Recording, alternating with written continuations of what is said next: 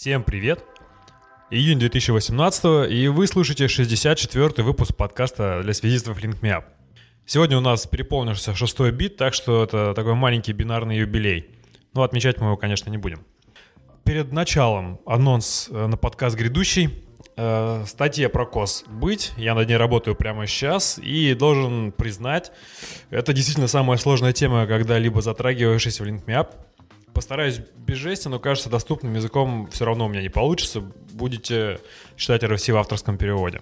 В общем-то, я уже окончательно пришел к решению, что статья будет заключительной в серии «Сети для самых маленьких». Не зарекаюсь, что больше писать не буду вообще, но это уже точно будет происходить не под зонтиком SDSM.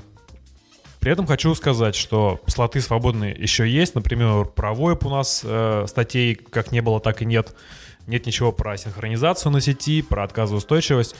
Хотелось бы иметь какую-то заметочку про служебные протоколы, как они работают, зачем они нужны. Вот все это и другое в целом укладывается в формат SDSM. Поэтому если у кого-то есть желание разобраться в технологию полностью, растоптать ее, не оставив ни следа непонимания, то, как бы, поверьте мне, лучший способ это сделать — рассказать другому. А скажи, Марат, а ранние выпуски будут исправлены под текущие реалии? Ну, как бы я точно собирался их править, а что ты имеешь в виду именно под текущие реалии? Не готов тебе сказать конкретно, но вспоминая количество фидбэка, которое приходит с тыканьем, тут уже не так, здесь не так. Да, я точно их пересмотрю, но вот вопрос, скомпилировать все это в книгу, он под большим вопросом, потому что мне не хочется создавать этот, не знаю, пятитомник, в котором все равно будет описано это все хуже, чем в отдельно взятых статьях. Вот, но старые поправлю. В общем, если кто-то захочет написать, LinkMeUp с большим удовольствием примет эти статьи, опубликуют со всеми полагающимися ссылками и отступлениями авторов. А если захочет сделать компания, например, то в ответ ее имя будет звучать в самой статье, в подкасте, и тысячи людей узнают, какое большое и хорошее дело она сделала для сообщества. Вот, на этом минутка рекламы SDSM закончена, и переходим к благодарностям. Саша говорит, что сегодня вещает из центра какого-то поля. Надеюсь, что все-таки не футбольного. Поэтому нет, скрипеть потерянными байтами. Не футбольного, вполне определенного поля под славным городом Ульяновском. Так что если кто-то вдруг из Ульяновска нас слушает, всем привет, я сижу вот. Идите ищите поле. Да, слушай, я сейчас... аэродром Восточный, вот. Главная стоянка Русланов Сия Руси находится здесь, и я вот рядом с ними. Зачем, не скажу. В общем, если хотелось побить Сашу или просто поговорить, то знаете, где искать. Ну, я на самом деле завтра уже отсюда уеду, так что не успели. Ну ладно, бог с ним, с этим полем. Давайте скажем спасибо. На самом деле забавная штука.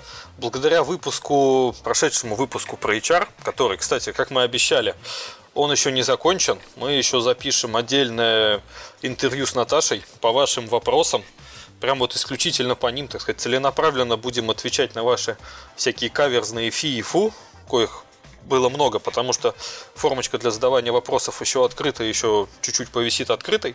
И к людям, которые решили нас поддержать, присоединился некий Денис, некий Анатолий, Серега Неваляшкин, Неналивайкин Серега, вот, Равшан Юлдашев, Ингвар Нордвей и Денис Новиков. И сразу две девушки, Ольга Курцер, не знаю, не уверен, как это читается, и Дарья Громова. Вот так. Всем спасибо большое. Вот Саша и заскрипел. Поэтому мы его оставляем одного на поле. И тема сегодняшнего выпуска — это ВЦПЕ. Рассказать про них хочет Олег Бабкин. Олег, привет. Да, привет. Я бы хотел, наверное, начать рассказ с разновидностей ЦПЕ как таковых, применяемых... Да, только позволь, я представлю еще Дениса. И тебя тоже. Как ты сам написал, ведущий системный архитектор Bell Integrator, вот, а прежде занимался разработкой ВЦПЕ для нашего российского оператора связи. И эту же тему с другой стороны, с буржуйской стороны, точки зрения раскроет Денис Зуев. Привет, Денис. Привет. Слышно меня? Да, слышно хорошо. Эй! Так, ну, в отдельном представлении ты не нуждаешься. С Денисом у нас был подкаст из серии «Посиделок». 8-й выпуск, кажется. Только, Денис, если не секрет, скажи, где или, правильнее, наверное, кем и для кого ты сейчас работаешь. Я сейчас работаю в качестве софтвер-девелопера. Вот, и работаю на AT&T. Как бы скажете: Денис, какого черта? Какой из тебя софтвер-девелопер? А я вам скажу, вот так вот меня жизнь мотает туда-сюда. Кстати, вспоминаю, что Python ты начал не так давно. Как-то да, немножко странно звучит. Да, то есть Python я начал буквально в сентябре прошлого года. Ну, опять же, Python я начал... То есть я месяц поучил, потом забросил до Нового года. Потом опять в Новом году возобновил на пару месяцев, потом опять забросил. Вот, и сейчас уже полноценное, можно сказать, каждый день сижу и пишу какой-то непонятный код на том же... И это, причем это не только Python. То есть я так или иначе работаю не просто там софтвер-девелопером, а full-stack девелопером и там solution-архитектором. Вот, то есть что из себя представляет, это полностью весь стек. Да, то есть это, во-первых, не только сам application, но я пишу и фронт-энд, и application, и бэк-энд, и базу данных, проектирую это дело и все внедряю. Ну еще скажи, что на JavaScript и половина выйдет. Да, кстати, JavaScript, HTML, CSS, различные фреймворки. Да, то есть я их вот буквально начал недавно изучать, но там оказалось, что ничего такого сложного нету. Блин, дай любой обезьяне подвертку, она тебе все сделает то же самое за там, пару недель. Ну, давай об этом отдельно в конце после шоу сделаем, чтобы недалеко от темы не уходить. Так, ну вот ближе, собственно, к ней. Чтобы какую-то вводную сделать, подход с выдачей абонентских устройств клиенту у нас в России как бы начал практиковаться сравнительно недавно. Вот, давайте, ребят, сделаем какой-то экскурс в историю, почему так произошло, как там это у них было. Олег, Денис, кто начнет? Наверное, давайте начнем с Дениса. Как в США все-таки данный период начался гораздо раньше, чем у нас, потому что так исторически сложилось, что мы перенимаем лучшие практики, так сказать. Денис, расскажешь про... Окей. Да, конечно. Так, можно, я думаю, начать просто с терминологии. То есть у нас до того, как будем обсуждать CPE или там VCPE, там UCPE и других разновидностей, можно сперва обратиться к другим аббревиатурам. Я так понимаю, у нас основное количество слушателей — это все-таки сетевики. Вот, они больше знакомы, наверное, с терминами CE, да, типа Customer Edge или там Customer Equipment, или там PE или Backbone Device, там P-Device. Mm-hmm. Вот. И CPE — это такая разновидность вот тех же самых CE-девайсов, но если в нашем понимании CE — это девайс, какой-то там раутер или switch, который ставится на стороне кастомера, то CPE — это... все-таки некий девайс, который предоставляет сервисы сервис-провайдера. То есть это может быть как switch, это может быть как маршрутизатор, это может быть как телефон или там set-up-box. Set-up-box термин достаточно не распространенный в России, но в Америке это подразумевается железка, которая опять же предоставляет уже там сервис, в основном IPTV. Это может быть абсолютно любая железка, за которую сервис-провайдеры так или иначе занимают какую-то плату. Дальше у нас идут уже две остальных разновидности. Это UCPE и VCPE. Для тех, кто в танке, UCPE — это VCPE. VCPE — это виртуальный CPE, а UCPE — это Universal, то есть универсальный. Вот, по сути, они выполняют одни и те же функции, только реализованы немножко по-другому. То есть, например, UCPE. Сам был термин изначально, он вообще был придуман, насколько я помню, AT&T. Для того, чтобы там понять все это дело, опять вернемся к азам сервис-провайдера. Основная идея бизнеса любого сервис-провайдера — это предоставление сервиса, правильно? И то, что я вот уже упомянул, телефония, IPTV, интернет — это вот все эти стандартные сервисы, которые сейчас в России предоставляются повсеместно. Но этими сервисами ведь не ограничиваются сервис-провайдеры. У них основная идея — это зарабатывать деньги. То есть на одной телефонии много не заработаешь, или там на одном интернете. И тут же, может, и сервисы предоставления там какого-то сториджа. или виртуализации, там, не знаю, гипервизоров. Это может быть ES-дивайн, да, который сейчас очень сильно популярен.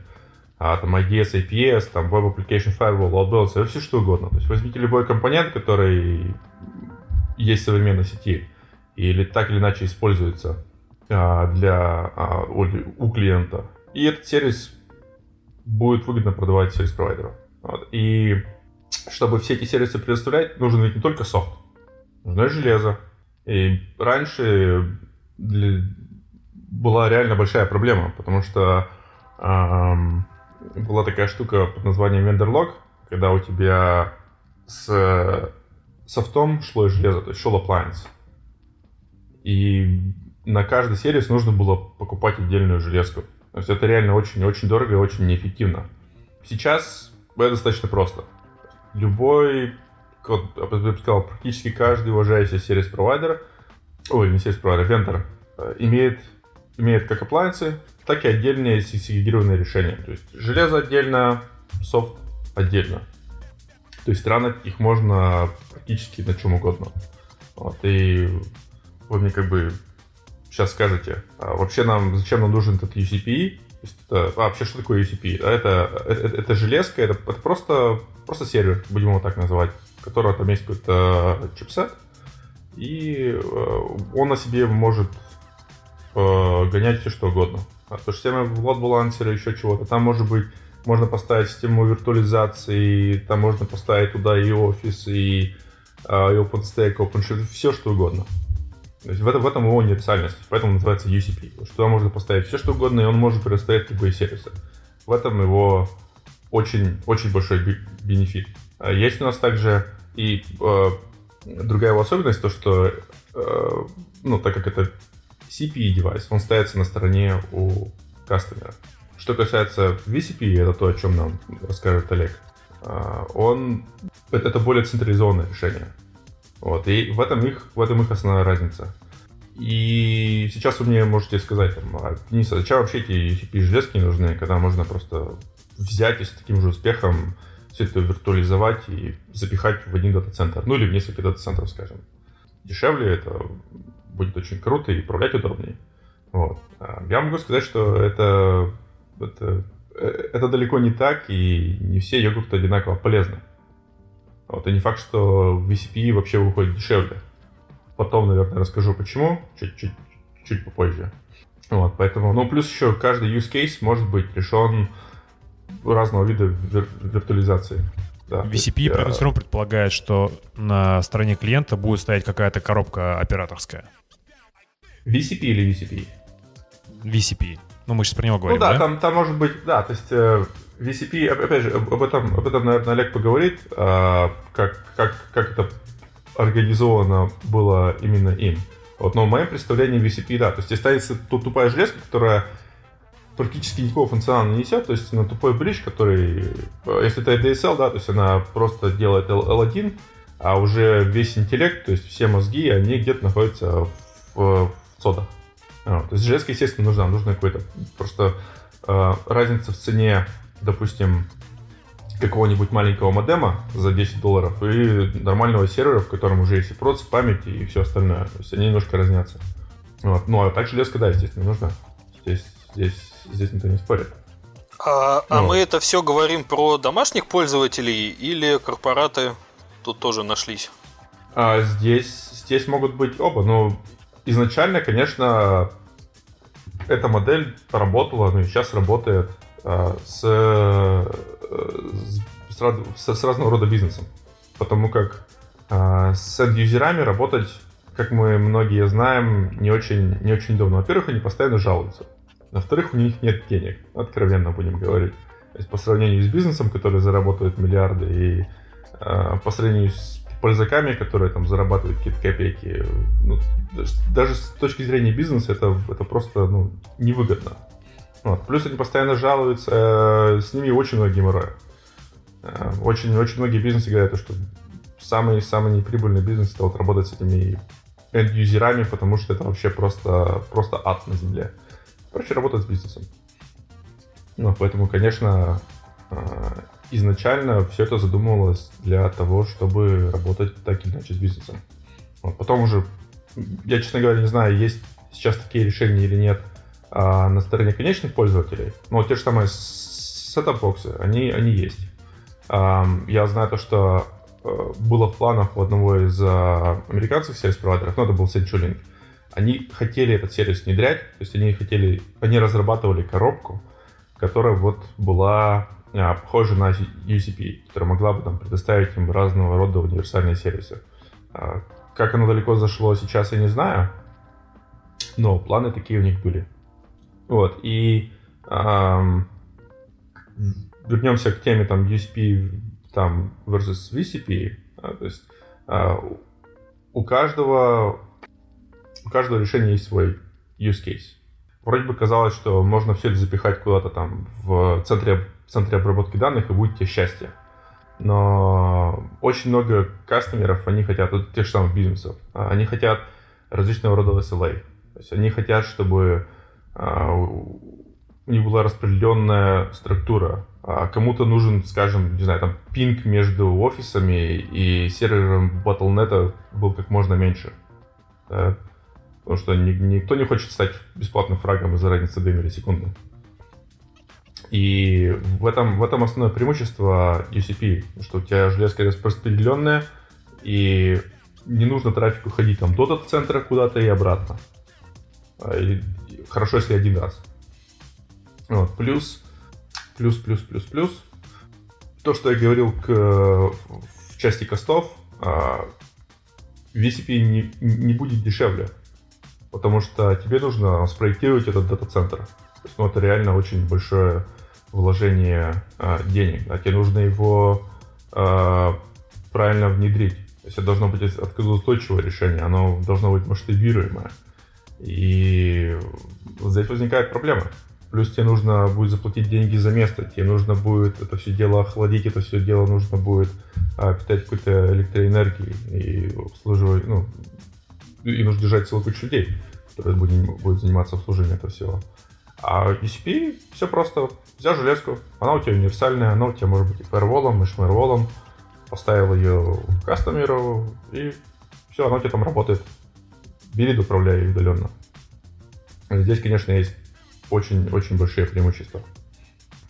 Я знаю то, что я слышал это был не последний OpenStack Summit. Я был, по-моему, в 2016 году, в 2016-2017 году. AT&T как раз презентовал решение распределенного OpenStack. То есть, когда у нас... Как вообще строится определенно... Как строится традиционно то же самое там клауд-сервис. Да? Вот есть несколько дата-центров достаточно крупных, там, может, разнесенные, может, еще кто-то, но там находятся все основные вычислительные мощности. Что сделали AT&T, они взяли вот эти UCP-железки и поставили их на сайт кастомера, и там закрутили вот систему виртуализации на OpenStack. Вот, и у них получился... Это типа такая компьют-нода маленькая? Да, это маленькая компьют-нода, которая стоит у кастомера и которая решает там какие-то задачи. То есть это я считаю вообще просто не то, что там гениальное решение, но очень-очень круто. То есть, ребята, опыт в итоге положительный? Я не знаю. Я напрямую с ним не работал. То, что я услышал на OpenStack, опять же, там очень много на OpenStack Summit, там очень много было маркетинга, но мне идея показалась очень-очень крутая. То есть она с точки зрения экономической модели очень крутая, она с точки зрения просто самой архитектуры очень-очень классная. Там единственная, конечно, проблема в том, что все равно control plane, вот все это решение, он должен быть какой-то, один. И в этом его существенный недостаток. То есть если где-то там что-то упадет, у кастера, может быть, сервисы будут работать, да? А может и не будут. Многие, опять же, я думаю, об этом сможет рассказать Олег, он у нас просто мега-гуру OpenStack. Что еще? Слушай, такой вопрос, наверное, ответ на него понятен, но все же озвучить стоит. Собственно, почему у нас такого не вышло, и ЦПЕ, и идея АВЦПЕ появилась вот только в последние годы? Это из-за того, что строительство шло дичкой. Все я думаю, потому что сам R&D, ну, Research and Development, он идет, ну, может быть, здесь. То есть я вот сейчас работаю в AT&T R&D, это Research and Development Lab. То есть это просто вообще здоровый комплекс. Блин, он реально, ну, не как город, он очень большое здание, там у него работает, ну, не знаю, там 20 или 30 человек. Он очень большой. У него просто несколько корпусов. И это чисто research development. То есть там люди сидят и просто вот что-то изобретают. То есть, подожди, 30 тысяч человек в R&D одного AT&T? Ну вот, ну, я тебе точно цифры не скажу, но там явно десятки тысяч человек. То есть это несколько корпусов, несколько зданий, он называется R&D Lab, да. То есть это очень большая штука, и они там вливают достаточно большое количество денег. И эти люди занимаются вот research and development. Да, это действительно так. Да, поэтому AT&T сама вкладывает просто безумно колоссальные деньги. То есть они очень делают много контрибьюшена в там open source проекты, еще какие-то вещи. Поэтому те люди, которые здесь занимаются, они первыми внедряют. То есть они изобретают, они внедряют. А мы потом уже когда-то дальше будем смотреть, нравится нам это или не нравится. Там, спустя какое-то время. Там, год, два, три, четыре, пять. Да, собственно, как у нас с WCP и произошло. Сначала начали внедрять в Штатах, посмотрели, научились, начали внедрять у себя. Слушайте, у меня, может быть, последний тогда вопрос для вступления. А выдача вот этих коробочек, это вещь добровольно-принудительная или это исключительно в зависимости от пожеланий и требований клиента происходит? А сервис, ну, в зависимости от того, как предоставляется, какой ты хочешь, когда ты покупаешь сервис. То есть, если ты покупаешь UCP, то, естественно, у тебя будет железка одна или две. Давай по-простому, да, я снимаю какой-то офис, да, мне от местного провайдера нужно что? Мне нужен интернет, мне нужна там телефония, не знаю, может быть, телевизор, еще что-то, да? Мне вот эти вот VCP или UCP, мне их как бы дадут, вне зависимости от того, что, может быть, я хочу, чтобы мне просто дали волокно там, да, или кабели, дальше я уже сам это все как-то разваливаю. Или вот мне насильно вручат. Здесь, я думаю, очень много факторов, которые зависят от того, кто ты вообще, где ты находишься. Там нужно до тебя что-то тянуть, какие эти сервисы нужно предоставить. То есть я не думаю, что это просто какой-то вопрос. Я, честно говоря, не знаю, но чисто теоретически рассуждая, логически рассуждая, здесь все отталкивается, во-первых, ну, не только от сервиса, но и от того, где ты находишься и что тебе нужно. Где-то очень многие кастомеры, которые покупают большой сервис, глобальный сервис по всему миру, типа там HP, IBM или еще, ну, то есть крупные заказчики, вот тоже AT&T, у них это принудительное такое решение, но на это есть определенная причина. Там же достаточно много всего автоматизировано. То есть, представь, у тебя есть большой кастомер, у которого просто там тысячи сайтов по всему миру, там десятки тысяч сайтов. Он покупает у тебя какой-то сервис по предоставлению интернета и, скажем, VPN какого-то между вот их всеми офисами. И тебе нужно придумать какое-то решение, чтобы оно все работало. И если у тебя где-то есть сервис, ну окей, тебе, может, железка будет не нужна. А если у тебя там нету попов, ну поп это pop-up presence, то есть нет там точки присутствия.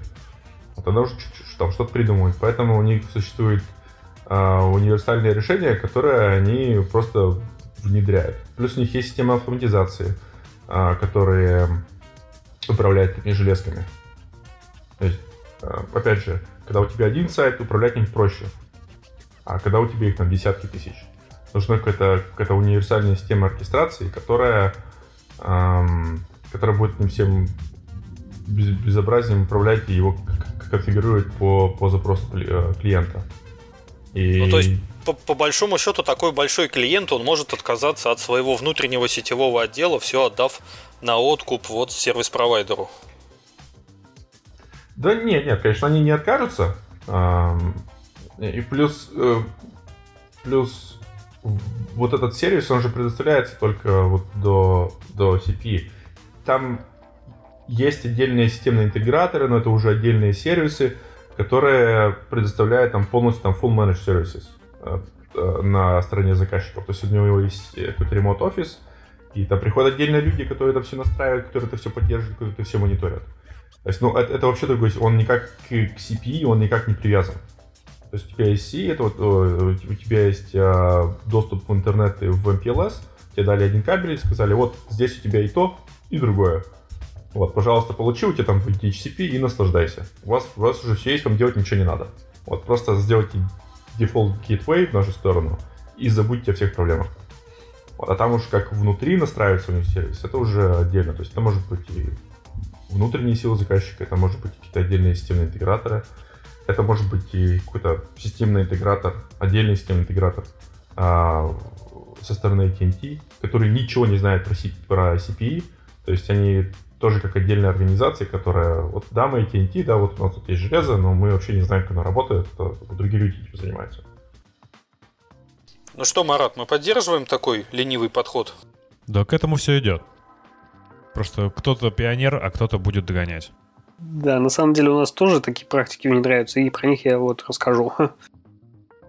Да, это вообще, как у нас там, лень двигатель прогресса. Да, вот лень двигатель прогресса. Это сущая правда, потому как люди — это ленивое создание, которое на 95% не хотят ничего делать, да, они хотят не знаю, PlayStation и Call of Duty, да, или там платьишко и что-нибудь еще, и чупа-чупс. Но при этом не только ленивые, то есть как бы компания, покупая себе такую штуку, по идее снимает с себя любую необходимость иметь отдельный штат людей, которые будут это поддерживать. Если это достаточно воткнуть и кнопочку нажать. То есть, как бы... Да, здесь естественно, это срезание костов. Плюс на сервис-провайдера можно повесить SLA какие-то.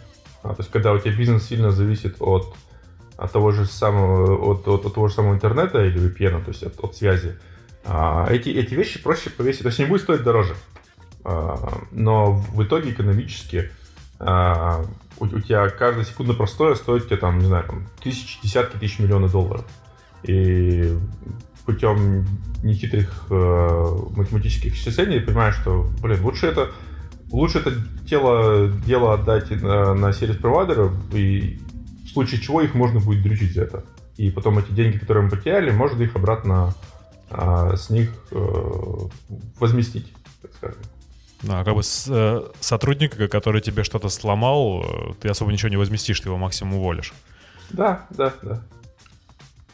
Ну и еще, знаешь, уволить — это тоже большая проблема. Тут во многих компаниях там можно уволить, а если такой-нибудь там government, то там народ сидит, мне там такие истории рассказывали, ты можешь прийти к начальнику, выбить ему дверь ногой, плюнуть ему в лицо и пойти обратно себе на рабочее место, и он не сможет тебя уволить. Потому что ты вот работаешь в государственной организации. Компании рознь. Ну да, если случится какая-то фигня, то, ну да, уволишь человека, а бизнес-то у тебя пострадает и потерял деньги. Поэтому вот приходится так и, скажем, исхитряться. Ну что, может тогда мы послушаем Олега, как он боролся с ленью и сокращал рабочие места сетевиков? Да, есть такой нюанс. Ну, не было бы счастья, да несчастье помогло. Однажды к одному из наших сотовых операторов пришли умные дядьки и сказали: а вам нужно срочно виртуализировать все, потому что 2020 год близко, LTE 5G близко, вам нужна виртуализация. К сожалению, большинство наших телеком-операторов не знает, как подойти к решению той или иной задачи, поэтому они бегут к уже опытным коллегам, которые имели подобные экспириенсы за границей, в том числе в США. К счастью, у нас такой опыт был, и мы вместе с компанией Cisco предложили им некоторые решения для small-medium бизнеса. В чем, собственно, заключается решение? Точнее, изначально сервисная модель предполагала подключение клиентов к сети оператора как по проводу, через обычную ржешку 45-ю по опт и через оптоволокно дальнейшее подключение к интернету, так и по LTE связи. Все каналы пользователей должны были агрегироваться в одном месте, в нашем случае это виртуальный роутер, и дальнейшие каналы пользователя объединяются в одну большую виртуальную сеть. Например, если у пользователя там 10-15 офисов, 20, есть пользователи, у которых несколько тысяч офисов. И все эти офисы объединяются в одну виртуальную сеть, и у пользователя как бы получается беспроблемный доступ к другим его офисам в сети, при том, что на сайте у пользователя остается только одна маленькая ЦПЕшка с вот свистком LTE, либо просто с проводком. Олег, а можно вопрос? Это сам оператор X занялся этим вопросом? Или, ну, точнее, ты работал в операторе X, или ты оператору X это решение в итоге продавал? Ну, не ты, в смысле, а вот... Нет, мы продали это решение оператору X и начали его внедрение с дальнейшим расширением функционала. Что касается ЦПЕшек, так как мы живем в Россиюшке, нам необходимо оптимизировать затраты на любое внедрение. И, к сожалению, как в Штатах мы не сможем предоставлять малому бизнесу железки уровня UCPE, которые могут поднимать на себе OpenStack, мы можем делать это на маленьких железках, обычных Wi-Fi роутерах с OpenWRT прошивкой. И, как уже сказал Денис, здесь у нас вступает в ход автоматизация. Мы автоматизировали удаленную прошивку этих роутеров и их настройку из личного кабинета пользователя. Собственно, как это выглядит? При попытке роутера загрузиться, он ломится по определенному адресу, будь то адрес через интернет, либо через локальную сеть оператора, либо через G-модемчик, который в него воткнут. Основываясь на каком-то идентификаторе, который зашит в этом роутере, он скачивает для себя конфиг, который, собственно, настроил оператор сотовой связи через свои системы автоматизации. Когда он этот конфиг скачивает, он перезагружается, уже готовый к подключению в виртуальную сеть конкретного пользователя, основываясь на... Конкретно в данном операторе это... каждый конкретный пользователь запихивался в свой отдельно взятый VLAN. Вы спросите, как вы решили проблему с тем, что VLAN кончаются. VLAN было принято расширять через механизм QinQ. Вот. Об этом я немножечко позже поведаю. Что касается самой VCPE, точнее CPE, то ее автоматизация была полностью завершена, и по факту к пользователю больше не должны приезжать какие-либо монтажники или ребята, которые устраняют аварии. В случае, если у пользователя ломается эта ЦПЕшка, пропадает интернет-коннективити или еще что-то, к нему просто курьером высылают другую такую же ЦПЕшку, которую активируют через личный кабинет пользователя, и она снова подключается, готова к работе. В полном функционале. И это сейчас не просто слова, это реально практика. Это реальная практика, которая работает больше, чем в 11 регионов нашей страны. Неплохо. А это какая-то самописная с нуля система, или это там... грубо говоря, ансиблом оркестрируется? Нет, это самописная система, то есть прошивка на самих роутерах, она, во-первых, зашифрована, а во-вторых, там самописные скрипты, которые подключаются к защищенному API, и по API таскают себе конфиги. Мне кажется, просто сложно какое-то готовое решение вот именно для таких вещей придумать. То есть сейчас вообще практически везде, если нужно что-то сделать, что выполняет функции под тебя, это в основном будут самописные вещи. Да, пришлось по этому делу расковыривать OpenWRT, модифицировать его. Даже один kernel-драйвер пришлось поправить, чтобы ЦПЕшка правильно работала. А то OpenWRT не всегда правильно работал с VLAN-ами выше 1000. Пришлось эти нюансы править. Собственно, само тегирование у нас осуществляется как на самой железке, так и у провайдера. Соответственно, если где-то у нас будет рассинхрон по инкапсуляции, то пользователь тупо не выйдет в интернет. В связи с чем была также внедрена система по автоматизации настройки на всем канала пользователя, на все магистральные линии. Вот. Опять же, с помощью наших модных SDN-технологий. А что это вот такое ты последнее упоминал? Это отчасти самописный оркестратор, который настраивает железки провайдерские на всей линии до ядра сети. То есть это прописывание, прописывается тег. То есть PE и P девайсы, да, получается? Решки. Круто. Слушай, это предполагается, что это сеть самого провайдера, а вариант такой, что человек подключается не к этому провайдеру, не к этому оператору, другому. Тогда он строит IPsec-туннельчик по интернету, и через этот IPsec-туннельчик подключается, опять же, к внутрь своей сети уже через VPN-канал. А в этом случае не проще было просто универсальную схему использовать и для своего оператора, и не своего?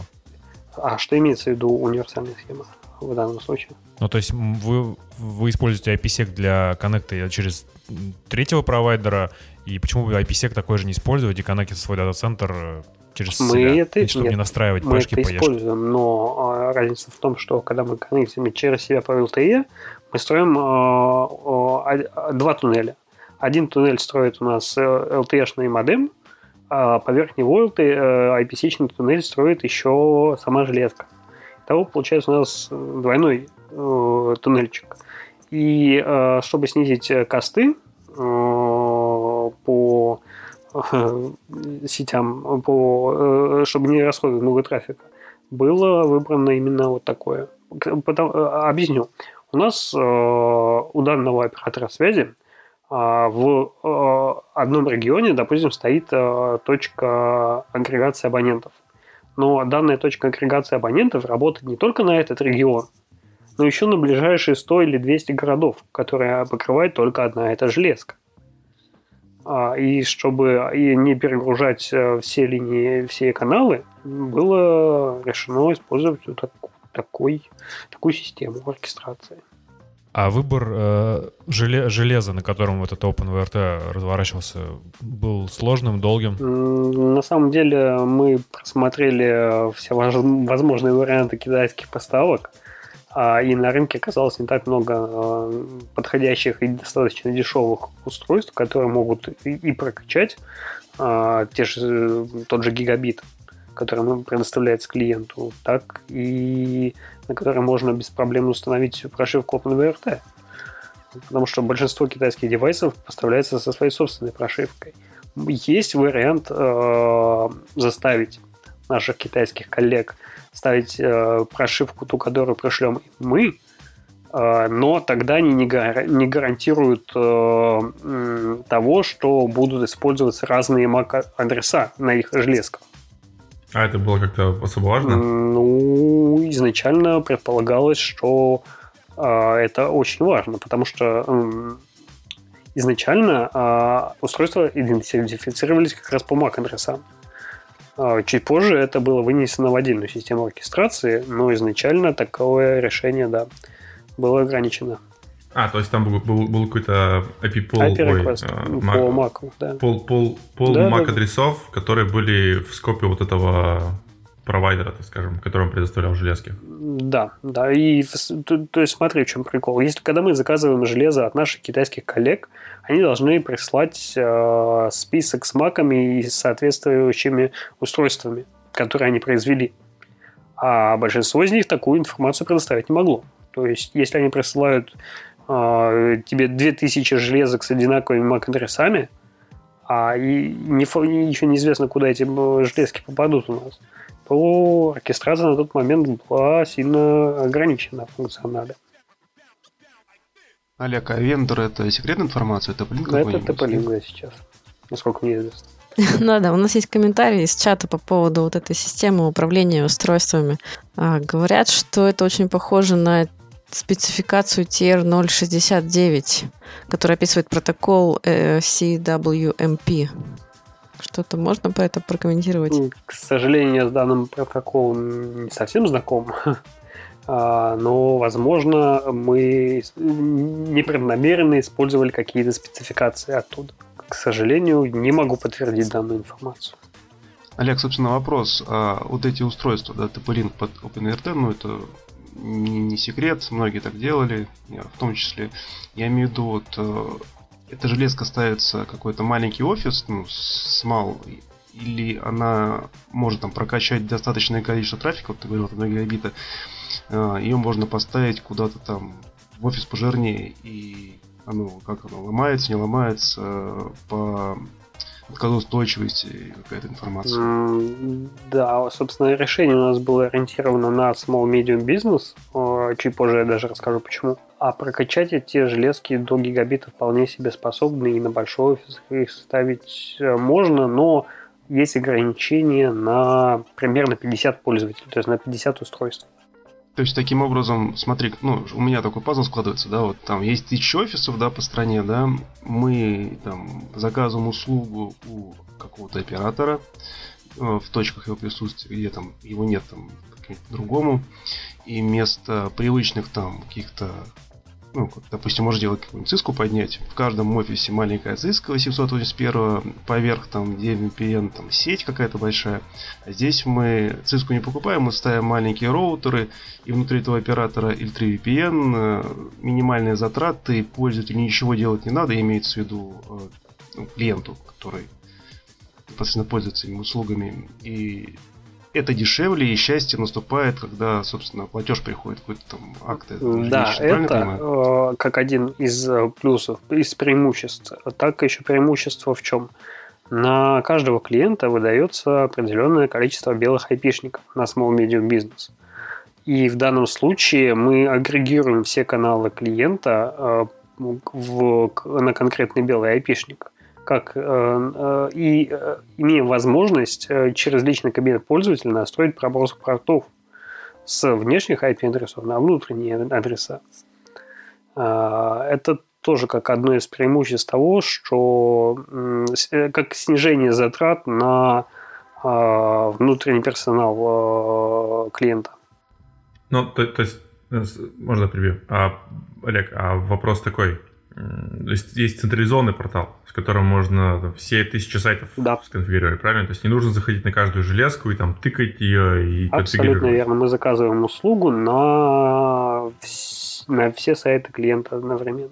А сам VPN, по сути, под капотом, да, того же оператора, это может быть тоже MPLS? Нет, CRF, MPLS у нас здесь не работает в том смысле, что это дорого. Поэтому мы на чистом L3 растягиваем VPN-чики.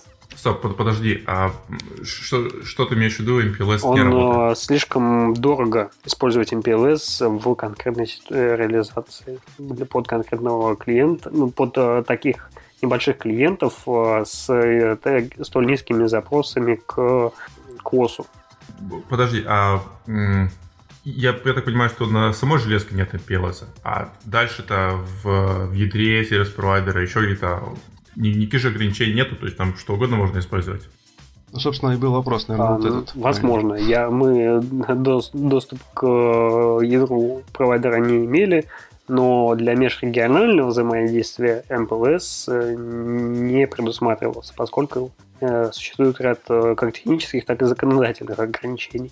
Ну, то есть у вас в любом случае поднимались IPsec-туннели, и с помощью них организовывался, так скажем, overlay VPN. Да.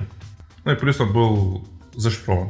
То есть вот там тоже его достаточно большой плюс. Да, само собой, это IPsec второй версии и там шифрование на всю катушку. По сути, тоже DMVPN, только силами оператора, правильно понимаю? Олег, ты сказал, что про TR-69 раньше не слышал, но это как-то странно, потому что этот стандарт уже несколько лет в операторах используется очень успешно для управления ЦПЕшками. Почему не использовать? Ну, просто не взять то, что работает. К сожалению, мы данной информацией на тот момент не располагали. Но позвольте, собственно, данное решение внедрялось порядка 2 лет назад. То есть, возможно, по времени мы как раз совпадаем с внедрением этой технологии. TR-69 ему лет 10 точно. Да, тут не могу прокомментировать. Ну не знали, не знали. Сделали сами. А в чем вот прикол вот этой технологии TR-69, ты сказал? Да, но это просто операторский стандарт управления ЦПЕшками, то есть когда у тебя это не SSH, не Telnet, а железка понимает некоторый набор команд, то есть он, понятно, что от вендора к вендору отличается, но в целом это вполне себе описанный стандарт по провиженингу ЦПЕ именно операторских. Ну, то есть это не какое-то законченное решение, это просто какой-то стандарт. Это просто стандарт, да. Смотри, а стандарт, он применяется к каким-то вендорским железкам или к open-source? Да нет, это просто, я думаю, это просто какая-то, да, типа, я думаю, это что-то типа Young модели, которая просто описывает, как вот это вот нужно делать. А, ну это как EPNP от Cisco тоже пытались внедрить, тот же самый вид сбоку. Каждый внедряет то, что ему удобно. Ну да. Если не знаешь, ну внедряешь то, что можешь внедрить. Да, опять же, была проблема со скоростью внедрения. Нужно было делать скорее. Из чатика спрашивают, а вот до гигабита железка это с IPsec или без?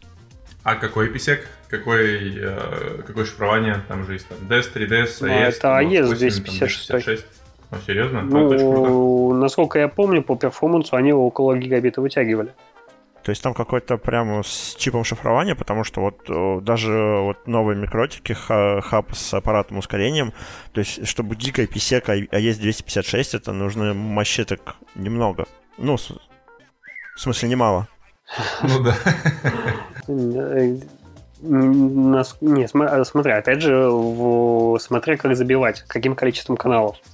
Если канал идет один просто на скачку какого-либо файла, то тут гигабит он вполне вытягивает.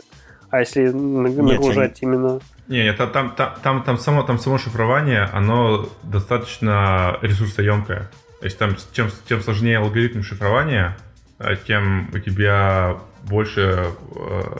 все, я понял. Вы имеете в виду IP-сечное покрытие через LTE мы не тестировали. Внутри же провайдерской сети... где у нас чистый доступ к провайдерским кабелям, там IPsec не строится. IPsec у нас строится либо при доступе через интернет, либо по LTE-связи. А, вот, то есть все-таки гигабит это был не через IPsec, гигабит это был просто... Через модемчик гигабит, конечно, не прокачает никто. А, ну это может справиться любой TP-Link, я думаю. А если мы будем строить, хотим высокопроизводительную железку с гигабитом через IPsec, то это уже вот UCPE у нас вступает в бой, которые нацелены на такие ресурсоемкие задачи. Может быть, я тогда продолжу рассказ внедрения данной технологии. Собственно, в чем, опять же, В чем особенность внедрения подобных технологий в России?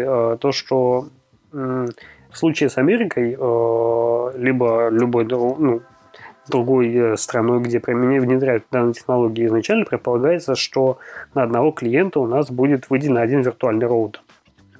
И, возможно, кто-то даже может себе это позволить.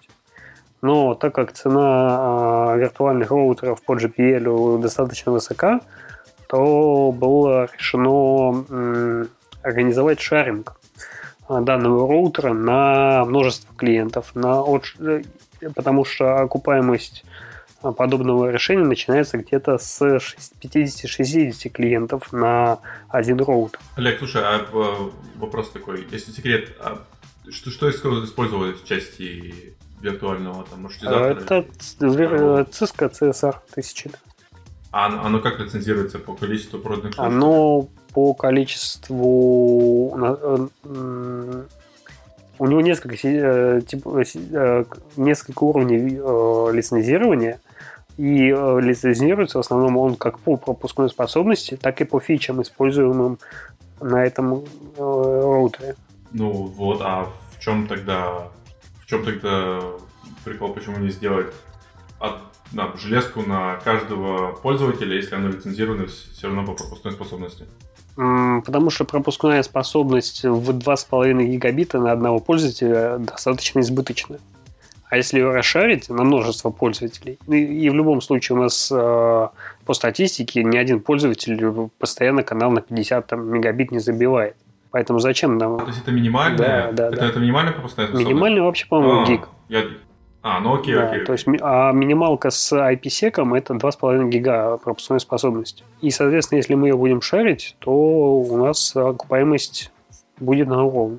Понял, то есть там шаг по лицензиям, он начинается от 1 гигабита. Потому что где-то там в других вендорах, того же, по-моему, Juniper, там можно, по-моему, чуть ли не по 100 мегабит закупать эти лицензии. Не, на самом деле у Cisco тоже есть такой вариант, но когда мы запросили их ценник, то поняли, что проще делать так. Покупать оптом и продавать уже в розницу. Какие жадные. К сожалению, все вендоры такие. А что они на микротиках? На микротиках... Cloud, Host, роутер. Дешево и сердито. Насколько мы микротики не совсем полностью поддерживают технологию VRF, которая поддерживает шаринг. Плюс на тот момент мы просто вынуждены были идти с Cisco. Да, потому что можно же было использовать и open-source решение. Да, то же самое, поставить любой Linux, поставить туда какую-нибудь там зебру, квагу или еще что-нибудь. Там же есть и VRF в namespace, и там все что угодно. Это не совсем полный VRF, опять же.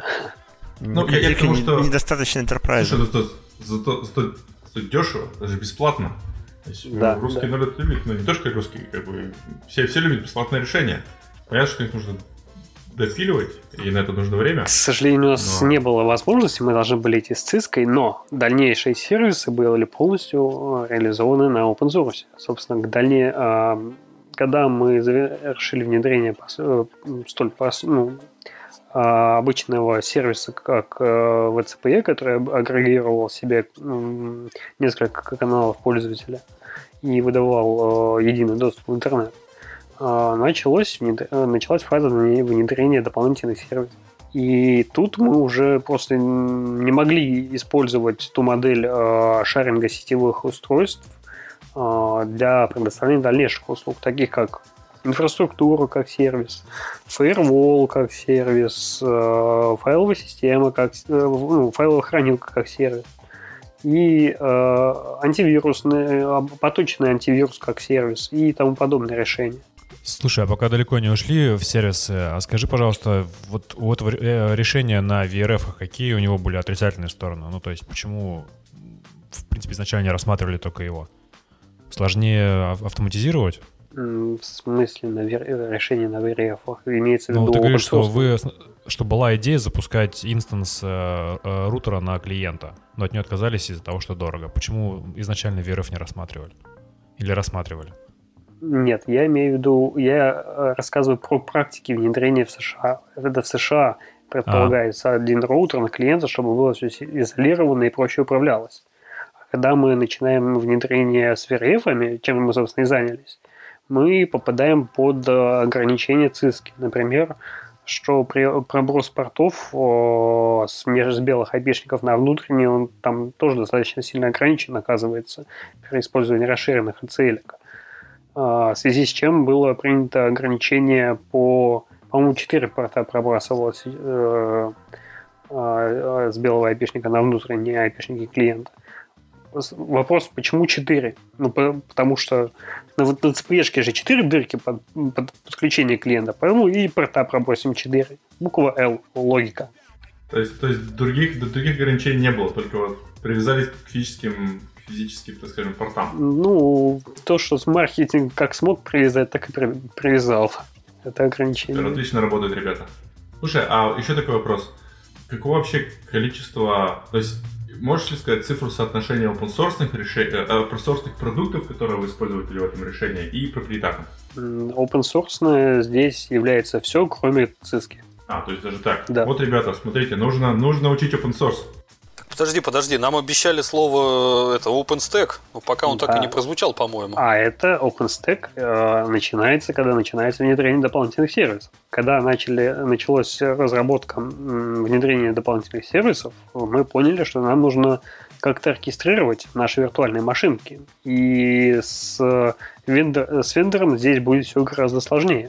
Также свои ограничения накладывал провайдер, который не умел и не хотел в VXLAN. Он умел в QinQ, с чем нам и пришлось бороться мужественно. Не зря OpenStack. Ну, потому как OpenStack QinQ тоже не поддерживает. И тут мы до сих пор боремся с этим недугом и всячески его мужественно побеждаем. Так вот, собственно, когда началась фаза внедрения доп. Сервисов, мы начали деплоить OpenStack с поддержкой. Изначально была просто поддержка как определенного количества, там, рассчитывана на 1000 клиентов, на 1000 виланчиков. Когда данные виланчики закончились, начались проблемы с внедрением QinQ. Но об этом чуть попозже. Собственно, в какой роли здесь у нас выступает OpenStack?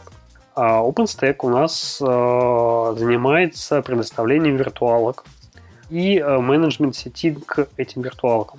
По этой менеджмент сети у нас бегает наша система оркестрации как control plane, как по control plane, и настраивает сервисы, будь то антивирус, хранилка или еще что-либо. Наш, собственно, Ansible. Ни для кого не секрет, что это хорошая система оркестрации и configuration management. Мы его используем. Можно сказать еще, что она написана на питоне. Да, само собой. К сожалению, не так, как наш оркестратор, который написан на Java. Ну, это уже немножечко другое. Сам оркестратор у нас получает запросы от глобального портала, где у нас обитают пользователи, где они заказывают услуги.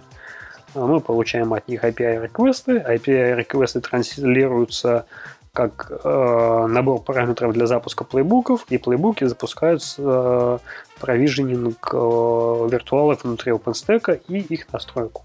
Олег, слушай, а скажи, а почему Java? Это скорее дань технологического развития в России, поскольку питонистов на тот момент у нас было достаточно мало, как в компании, так и в России. А зато было много джавистов. Было решено использовать Java. То есть подходили не с какой-то практической точки зрения, а с экономической. Да, само собой. Вот. Но когда мы начали скрещивать ежа с ужом, а точнее циску с OpenStack, опять же, начались постоянные проблемы. Проблема в том, что нам нужно как-то загонять наших пользователей внутрь OpenStack с циски. А это сжирание дополнительного VLAN. К сожалению, проблему эту мы побороть до конца не смогли и использовали дополнительный VLAN для клиента как промежуточный, в котором жили все его инфраструктурные дополнительные сервисы. Например, виртуалки с антивирусом, с фаервольчиком и со всеми остальными нашими плюшками. Сама система оркестрации у нас заказывала VLAN внутри OpenStack, регистрировала их, потом настраивала провиженинг, создавала проект, точнее, изначально создается проект под клиента внутри OpenStack. Потом создаются сети, и внутри этой сети запускается клиент. Сети эти, соответственно, изолированы уже как в псевдо-VRF-ах, в таких namespace. Таким образом достигается изоляция клиента. Но чтобы клиент попал на наш дополнительный сервис там, по black-white листам или по антивирусам, этого клиента туда нужно добровольно запихнуть, заредиректить PBR-ками нацистски. И... То есть это не все было сделано автоматически, то есть что-то делается руками? Не-не-не, то есть смотри, или все это автоматизировано? Это автоматизировано, но пользователю же нужно как-то завернуть в обход дефолт-роута дефолт гейтвея на какой-то сервис. И чтобы это использую как раз программу. Ну да, ну то есть смотри, да. а как вообще происходит этот процесс? То есть я хочу себе там новый сервис, скажем, там storage какой-нибудь. Угу. То есть я захожу на портал и заказываю? Да. Или я должен там создать какой-нибудь request и потом... Нет, это на портале одна кнопочка, типа вот хочу там себе 1 гигабайт дискового пространства. Что, по-моему, прицепилось? Либо это... Оно все делается автоматически? Да, само собой. Да, но оно все автоматически делается или там кто-то что-то делает руками? Нет. То есть ты можешь отключить и подключить, то есть это полностью автоматизированная система? Это полностью автоматизированная система благодаря, опять же, OpenStack, которая позволяет оркестрировать все это и управляет инфраструктурой. Такой вопрос. Пользователь, у него, получается, есть какой-то... То есть ему же не дают там доступ к самому подстеку, да? То есть у него есть какой-то свой портал? Да, у пользователя один глобальный портал, в котором он видит всю свою адресацию, все свои ключи для доступов. А вот этот фронт-энд вы тоже сами писали? Или это уже на стороне оператора, они там сами как-то это делают, интегрировали? Вы им дали просто интерфейс, и они уже сами... Мы им дали API-интерфейс, который согласовали с ними, и они уже в свои UI его прокинули. То есть они... API вы сами тоже разрабатывали? Да, API мы сами разрабатывали. Окей. Okay. Так, то есть в итоге теперь этот сервис может любой купить? Вы, как разработчик, готовы эту систему продать там следующему заказчику? Ну, само собой, если он синтегрируется с этими API-ками, то без проблем. Так вон, Денис же говорит, все бесплатное должно быть. Все на GitHub. Тут уже не в зоне моей ответственности. Тот же вопрос в чем? То, что да, оно должно быть все... Оно должно быть все open-source-ное.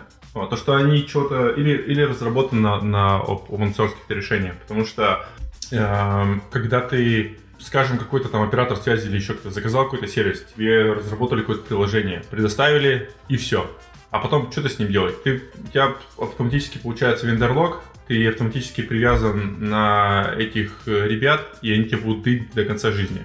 А если приложение написано на open source, да, неважно, там Go, Java или там Python, что угодно, то, имея какое-то определенное количество мозгов и желания, ты можешь, во-первых, сам разобраться, а во-вторых, ты можешь нанять другую организацию, которая тебе возьмет этот код, то есть приложение, которое было написано кем-то изначально, и она там перепишет, перелопатит, переделает, оптимизирует, допишет. То есть в этом весь, так скажем, сакральный смысл. Если совсем много мозгов, да? То есть если ты реально умный, то ты это выложишь в интернет, и потом другие люди это дело допишут. То есть разработают какой-то новый патч или еще что-то. То есть так большинство проектов open-source, они работают. То есть что-то придумал, покрутил это у себя в организации, выложил в интернет, чтобы другие люди это дело допилили, там, внесли свои идеи, дописали патч или еще что-то. И потом... То есть тут очень многие скажут, блин, а как это вообще фигню монетизировать? Бесплатно же все. Во-первых, ты можешь потом из этого сделать свой собственный продукт на базе него, если у тебя совсем-то хорошо получается. Или можешь предоставлять сервисы. Там же по написанию, по допиливанию, по трэблшутингу еще какие-то вещи. То есть это очень прибыльная модель. Да, и эта модель сейчас активно данным оператором развивается, насколько мне известно. Под это дело специально нанимаются люди, и данные вещи эти будут развиваться. Но, насколько мне известно, есть уже и open-source подобные решения, которые также выложены были китайскими разработчиками. Поэтому не знаю, насколько это актуально в наше время, в наш текущий год, скажем так. Да, поэтому проприетарщина — это вообще это абсолютное зло, и я всех призываю, чтобы они отказывались от проприетарных решений и переходили на open source, на сторону правильного зла. Сказал человек из AT&T. А я вы будете смеяться, но я же здесь... Во-первых, AT&T сейчас очень-очень быстро переходит на open-source. То есть они отказываются от проприетарных железок сами и все запихивают в те же самые whiteboxы. Я не знаю, читали вы или нет, но они абсолютно недавно купили компанию под названием Viata. Не Viata, а часть Брокейда. А Viata, ну, это, собственно, проект внутри Брокейда. Ну, да-да-да. Ну, одна фигня. И то же самое VOS, это простое решение. То есть вы можете свободно его скачать и у себя также настраивать. То есть он поддерживает проект, который поддерживается TNT. Понятно, что они там для себя что-то разрабатывают, но они очень много open-source. Не, ну, дяденька, поэтому... вы не путайте использовать свои разработки open source и коммитить в open source, там, не знаю, выкладывать что-то и все прочее. Нет, все-таки разные вещи. Коллеги, в случае с AT&T тут как раз все наоборот. AT&T активно коммитит тот же OpenStack. Когда я там работал, они прям двигали вперед прогресс решения OpenStack-ных багов. AT&T молодцы, договорились. Нет, все, практически все технологические компании, вот топ-компании, они достаточно много ресурсов вкладывают в open source. Даже взять тот Microsoft, они достаточно большие контрибьюторы в Linux и OpenStack. Хотя, казалось бы, какого вообще черта Microsoft и Linux? Это же прямые конкуренты. Говорят, сейчас крупнейшие контрибьюторы. Да, плюс они недавно, буквально, неделю назад, они купили GitHub. Вот взяли и купили. То есть, а кто у нас разработал GitHub? Linus Torvalds, насколько я помню. Вот. Кто такой Linus Torvalds? Он у нас написал ядро. Torvalds разработал Git, а не GitHub. Git. А что, не то же самое, да? Ну, вообще нет. Эх, не получилось блеснуть знаниями.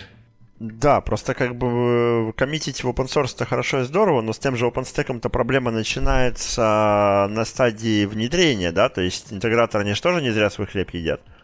Слушай, сейчас достаточно много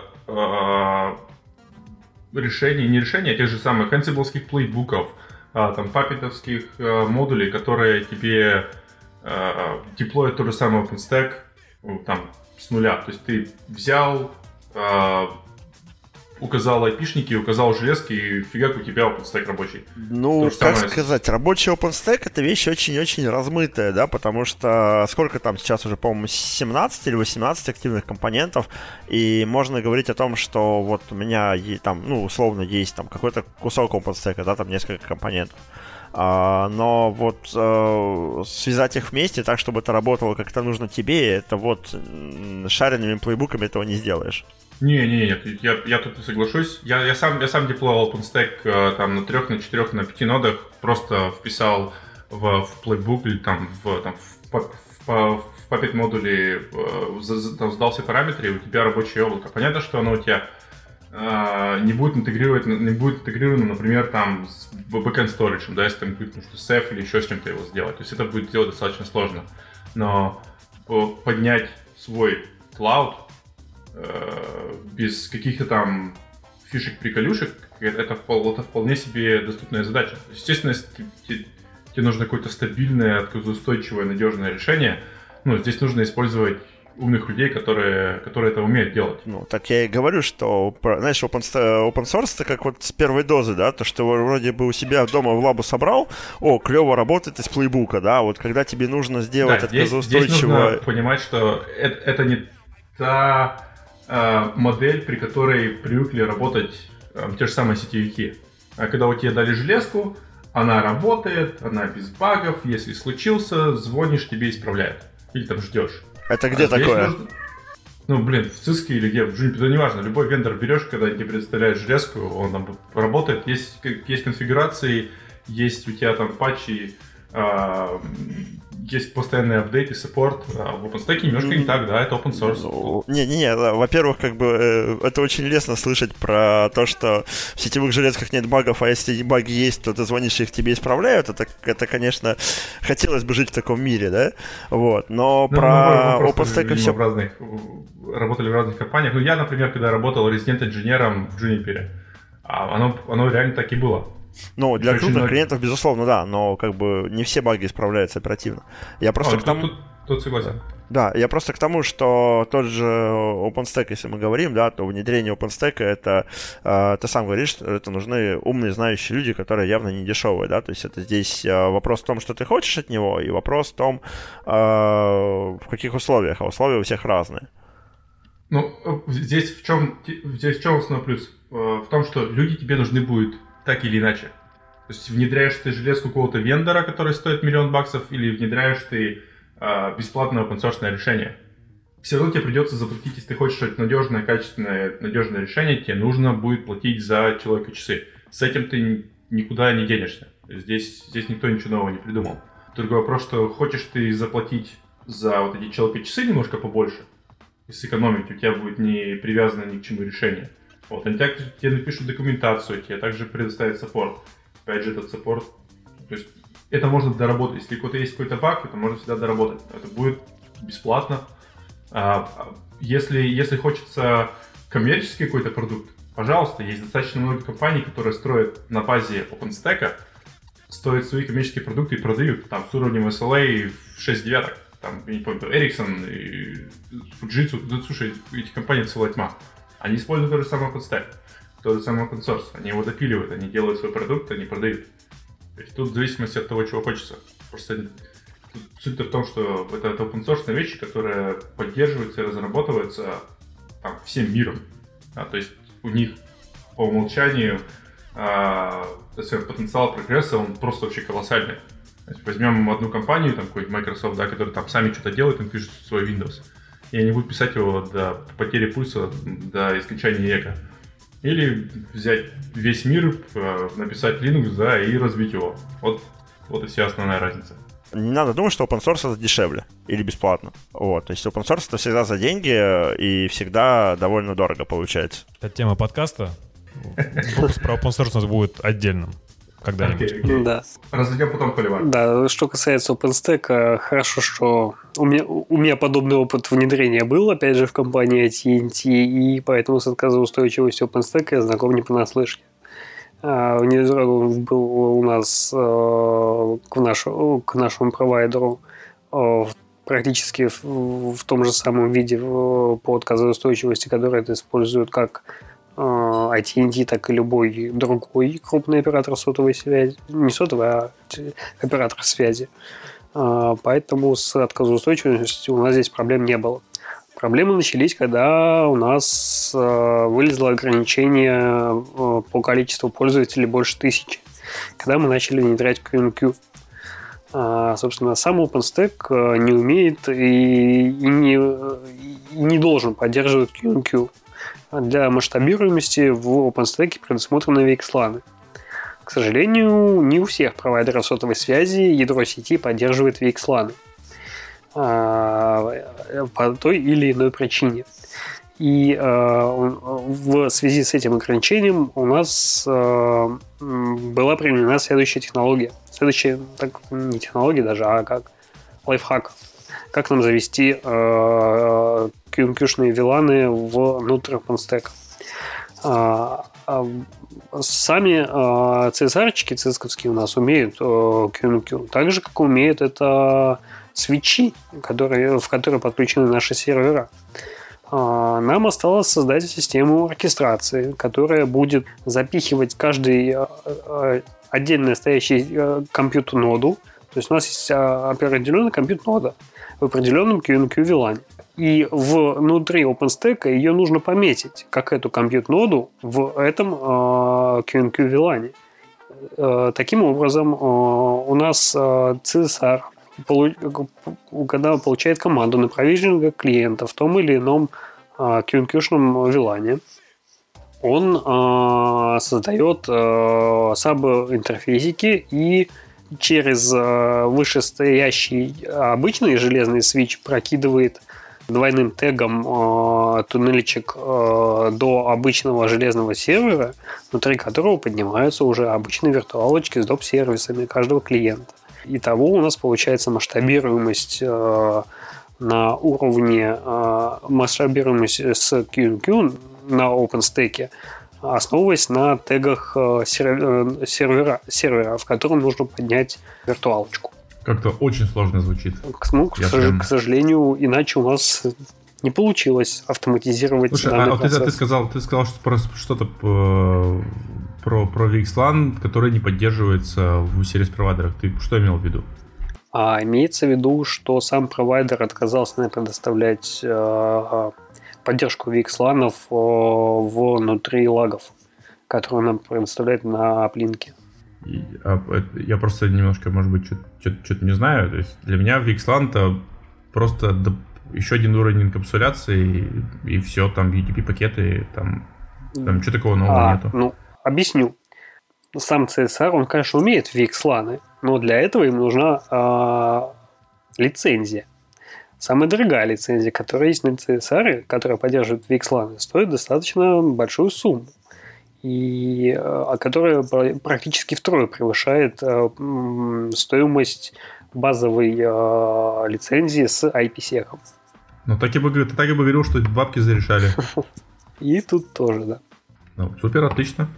Слушай, а вы там использовали, может быть, какие-нибудь микросервисы Или микросегмент. Ну, микросегментация, понятно, она по умолчанию есть в OpenStack. Это security группы. А какие-нибудь контейнеры, микросервисы? Они предполагаются к внедрению, но на текущий момент вот такой потребности просто-напросто нет. Так у нас данное решение уже апробировано и готово к внедрению на базе Magnum. Просто я еще когда работал в Juniper, в самом Juniper активно обсуждали тему так называемых, вот есть там VXLAN, да, есть SRX, есть VXLAN, есть CSRX. То есть CSRX это как containerized SRX. То есть когда у тебя каждый сервис, допустим, firewall, у тебя будет там свой контейнер, а там NAT у тебя будет дополнительный контейнер. То есть там более такая гранулярная микросегментация внутри самого, так скажем, VNF, то есть внутри вот самой железки. И таким образом там можно достаточно проще, гибче и более масштабируемо предоставлять какие-то там сервисы, делать там сервис-чейнинг. То есть здесь как-то ребята что-то на эту тему думают или они еще далеки от этого всего? Нет, насколько мне известно, пока что данные технологии не прорабатываются в связи с тем, что это, опять же, проприетарщина. А так, сами те же ЦИСКи или SRX внутри себя, будь то виртуальный SRX или виртуальный CSR, внутри себя они используют LXC-контейнеры. Также для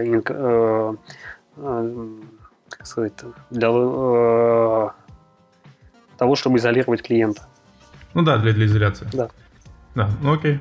То есть, по большому счету, это вынос одной части функции SRX изнутри виртуального SRX в контейнер, который просто ранее был внутри этого SRX. Слушай, а вот ты сейчас говорил, что у вас была какая-то часть, то, что вы разрабатывали. Вот, что кроме... Я помню, ты говорил, где-то в SRX какой-то там kernel-модуль там подделывали. Это kernel-модуль для TP-Link именно был. Да, а какие сервисы вы еще там сами писали? То есть, я так понимаю, вы там что-то сами, использовали какие-то open-source решения. Да? То есть, это понятно, то есть там почти все open-source, кроме циски. А что из этого вы прям брали и дописывали? То есть, вот API ты упоминал, да. Там kernel модуль, там что еще? Собственно, а как мы писали... Особенно, что касается сетевой части.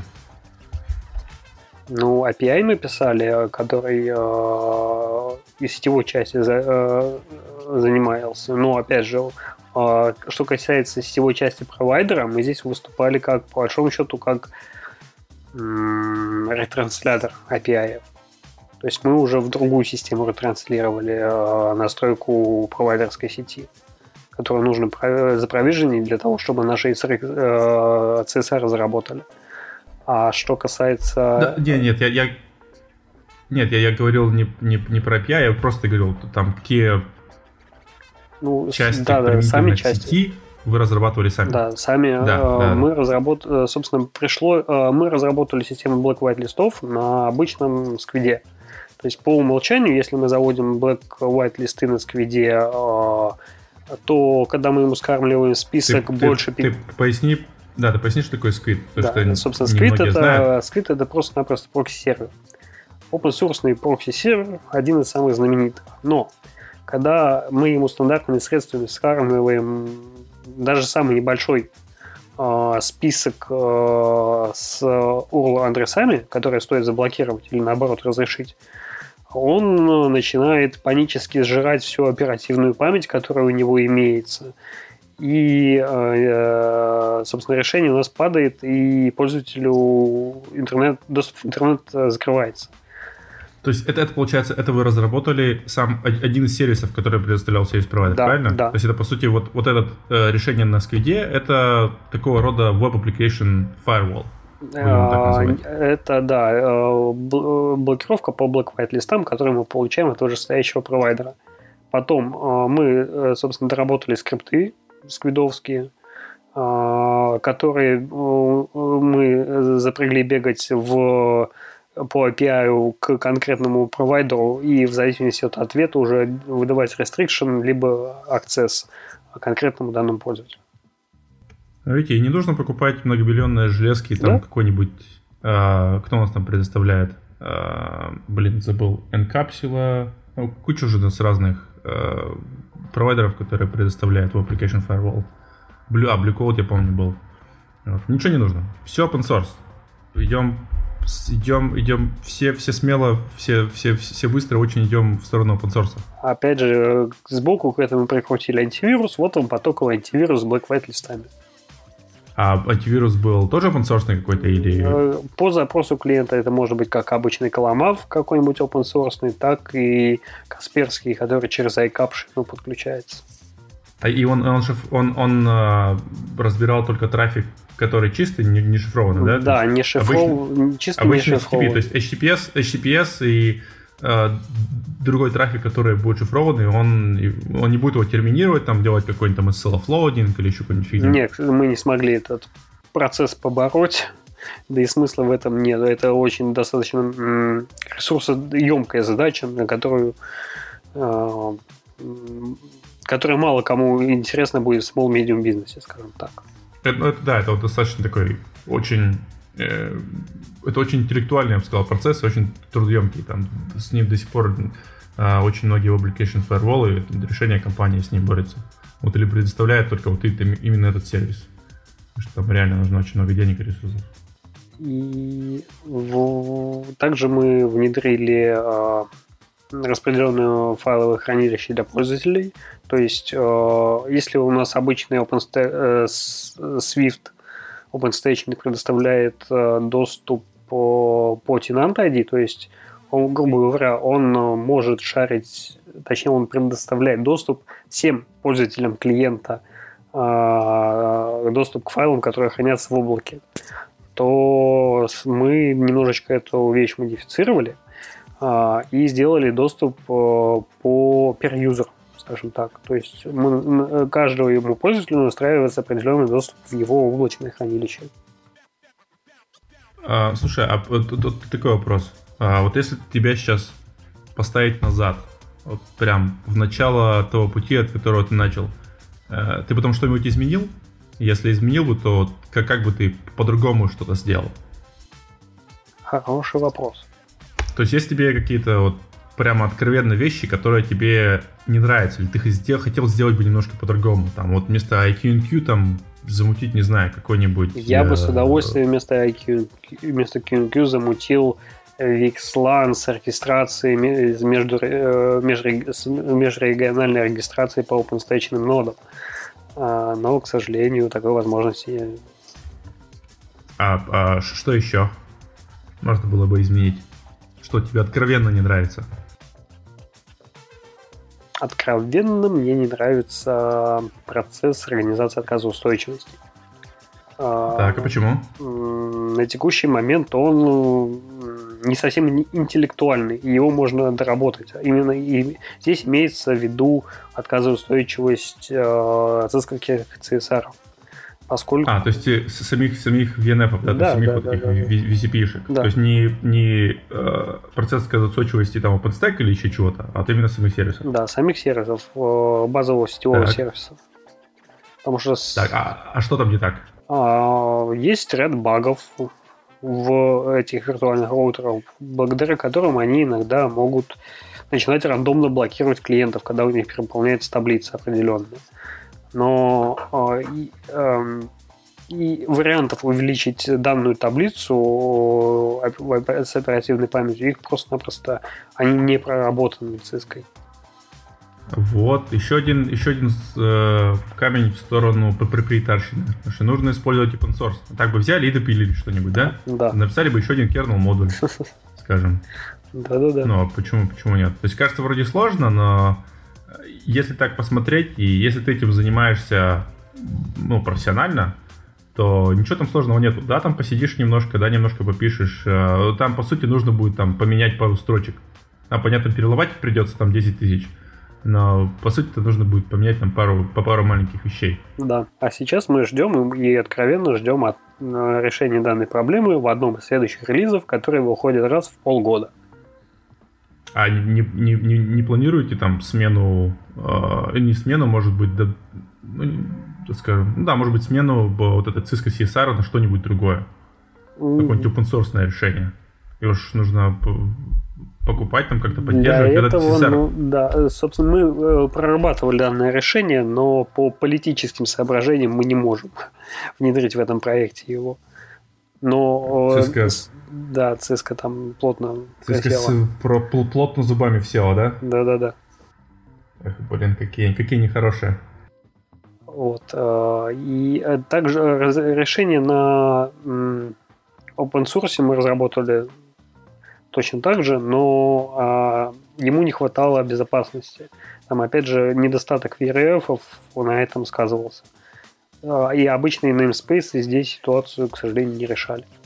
Когда у нас имеется только одна таблица маршрутизации, одна глобальная таблица маршрутизации на Linux и максимум 255, по-моему, 254 таблиц внутренней маршрутизации Linux.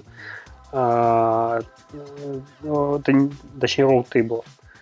То нам их крайне сильно не хватало. Почему на namespace не работали бы? Только из-за ограничения по количеству? Нет, не из-за количества, а, собственно, из-за глобальной таблицы маршрутизации нет возможности сагрегировать это корректно, так, чтобы сизолировать пользователя корректно на одной, собственно, ноде. То есть, если пользователь у нас попадает в глобальную таблицу маршрутизации, то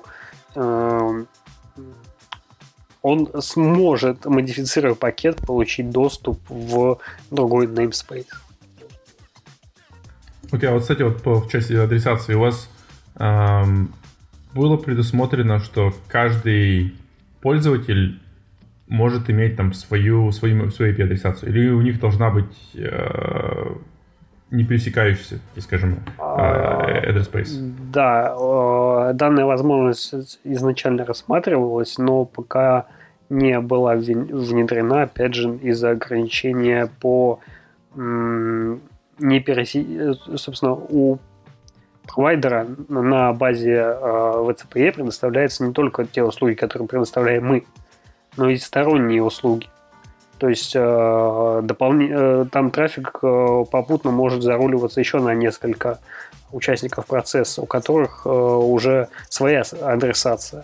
Которые тоже шарятся, да? То есть эти сервисы, которые предоставляются, они тоже шарятся? Возможно. Возможно, они шарятся. Okay. Поэтому мы достаточно сильно ограничены в плане адресации до наших сервисов. Что касается внутри наших сервисов, там пользователь может использовать любую адресацию, которую мы потом сроутим на его виртуальную сеточку. То есть, как получается, кастомеру говорите: вот, ребята, хотите наш юзать наш сервис, используйте вот такие IP-адреса. Нет, мы это роутим ему. То есть он через веб-морду создает себе сеточку. Если эта сеточка ни с чем не пересекается, мы это чекаем внутри нашего оркестратора, то мы ему эту сеточку зароутим через CSR, опять же. Так, слушай, это же можно так очень долго пытаться. То есть, там 10.001, 10.002. Ну так мы же режем вайлдкардами, все нормально. Окей. Слушай, а с OpenStack обновлять не приходилось его еще? Конечно, приходилось. Ну и как проходит этот процесс? Это же в продакшене уже, я так понимаю. Благодаря отказоустойчивости это отчасти проходит чуть менее безопасно, чем могло бы быть. Чуть менее безопасно. Собственно, в какой-то момент времени приходится мигрировать сервисы между регионами и прокидывать адресацию на другой OpenStack, пока один из них апгрейдится. А у вас там получается, у вас там несколько кластеров OpenStack? Да, у нас каждый кластер. У нас кластеры в каждом регионе. Тогда должно быть достаточно просто все это делать, потому что если был, это тоже у меня был один из вопросов, то есть апгрейд это вообще как, потому что если у тебя там 1000 различных OpenStack'ов, то тогда их просто оперировать. Можно убить, можно поднять, там смигрировать еще что-то. А когда у тебя один OpenStack, тогда, конечно, это просто это очень сложно. А слушай, а как вот это, ну, то есть как вы оркестрируете вот сеть OpenStack? То есть вот ваша самописная система оркестрации или это какая-то там внешняя система, которую вы откуда-то взяли? У нас, это наша система оркестрирует полностью OpenStack. От провайдера к нам приходит только запрос на предоставление сервиса. И вот вам белые айпишники, куда надеть ваш трафик. Все остальное мы делаем сами. И систему оркестрации вы написали сами? Да, само собой. То есть это вот та, которая на Java? Да. Окей. Не, ну это очень хорошо. Это прям правильная, по моему чистому мнению, это очень правильная модель. Потому что на моей практике были решения, когда люди внедряли один большой OpenStack-овский кластер, и потом имели с ним кучу проблем. Потому что апгрейд OpenStack – это еще то еще удовольствие. Благо я застал эти проблемы в AT&T с апгрейдом OpenStack, и мы по этому пути не пошли. То есть ты потренировался на них как на кроликах, да, в буржуйской стране. И поехал на родину делать все по-правильному. Именно так все и было. Какой хороший патриот. Слушай, Денис, а ты в этом проекте как-то участвовал? Или ты просто действительно взгляд со стороны из-за границы? В части какой? UCP? VCP? VCP, да. В VCP я не участвовал и не участвую. Я общался, я знаю, кто участвует, так или иначе. Рому Горшунова ты, наверное, знаешь. И кто-нибудь наверняка знает. Ну да, я знаю. Где-то его упоминали, кажется, в одном из выпусков. Вот. Он как раз тоже работает в AT&T. Казалось бы, блин, что за компания такая, все оттуда. И он пишет, то ли платформу, он занимается автоматизацией именно платформы для предоставления сервисов UCP, который тоже, соответственно, крутится там на OpenStack. Здесь никакого нового света нету. Можно еще немножко добавить, что у них OpenStack внутри Kubernetes. Это отдельная тема, да, и это у них только control plane внутри Kubernetes. То есть сами компьютерные ноды, они отдельно стоят. Но, отвечая на вопрос, нет, я в VCP никакого отношения не имею. Пока. Я сейчас в основном занимаюсь UCP, то есть это вот другой стороной этого темного зла. И я в основном занимаюсь автоматизацией системы тестов для всех этих вещей. Потому что с переходом вот на новые whiteboxы, это всегда очень такая большая боль. То есть когда ты привык работать с вендорными решениями, когда у тебя есть железо и софт от одного и того же вендора, оно более-менее как-то вендором протестировано. А когда ты покупаешь софт отдельно, железо отдельно, здесь начинаются очень большие проблемы в части взаимодействия и различных интересных багов. То есть они вроде говорят, что у нас все отлично, супер классно, наш там Junos, наш там Cisco, она работает вот на всех этих whitebox'ах, берите, покупайте. Мы прям вот такие классные ребята, делаем сегрегированные решения. Но на практике получается, что эти кордампы валятся чуть ли не каждый день. Вот, поэтому, соответственно, вендор на это достаточно быстро реагирует, выпускает новые патчи, и с каждым новым патчем, с каждым новым релизом, да, фиксит стоп багов, делают новых 200. Вот, и здесь необходимо сам этот процесс автоматизировать. То есть мы представляем, если у вас там каждую неделю у вас выпускается новый релиз-код, это замучишься делать тесты, потому что нужно делать там функциональный тест, нужно делать перформанс-тест, там regression, security, там еще чего-то. То есть там сотни тестов вырастается там в 10 тысяч. Вот. И это достаточно рутинная работа. И она однообразная. То есть я подключил железку, сделал там, завел эти виртуалки, проранил один тест, посмотрел, что тут все окей, задокументировал. И вот весь этот процесс там от и до, практически там от и до, на 99% его можно автоматизировать. То есть тебе подходит, там вышел новый код-релиз, можно настроить таким образом, чтобы там кто-нибудь поклали или чтобы какой-нибудь сидел в лонг-листенер и слушал, окей, у нас там вышел новый код-релиз, мы его сейчас качаем, он его качает на эти железки, создает топологию и... причем это все делается автоматически и ранает все тесты, которые нужно. Потом в итоге выдает репорт, и вот здесь пас, вот здесь фейл, вот здесь пас, вот здесь фейл, вот идите, ребята, фиксите. То есть и может дальше засубмитить этот тот же самый репорт обратно в вендор, и все. Процесс на этом закончен. Это, конечно, так скажем, идеальный исход. В суровой реалии там все равно приходится так скажем, нужно участие человека, чтобы определить, ну, хотя бы ради того, чтобы, прежде чем отправлять что-то вендору, то есть вот все эти там 10 тысяч там различных тестов, их нужно хотя бы банально проверить, то есть не сделать их самому, а хотя бы проверить, что да, действительно это пас, да, действительно это файл. Чтобы когда этот репорт ушел обратно в команду разработчиков, чтобы, ну, это не было какая-то безусловная информация, что там был фейл, он реально тест прошел. Планирую вот, подкаст про правильную автоматизацию в этом году, скорее всего. Я думаю, тема автоматических тестов на сетевом оборудовании и вообще сетевых топологий туда неплохо ляжет. О, у нас даже есть кейсы под это. Отлично, отлично. Я как раз, я думаю, к тому времени я уже все допишу, вот, и будет чем поделиться. Пока это тоже такое решение, как говорится, из кашки палок, ну, вот, но Денис, на самом деле, нравится. Тут я могу тебе помочь, у меня был опыт автоматизации тестов по сетевому оборудованию, как раз джуниперовскому, могу рассказать тоже отдельно. Да, можно как раз вот тоже опыт свой запилить. Может, кому-то будет интересно.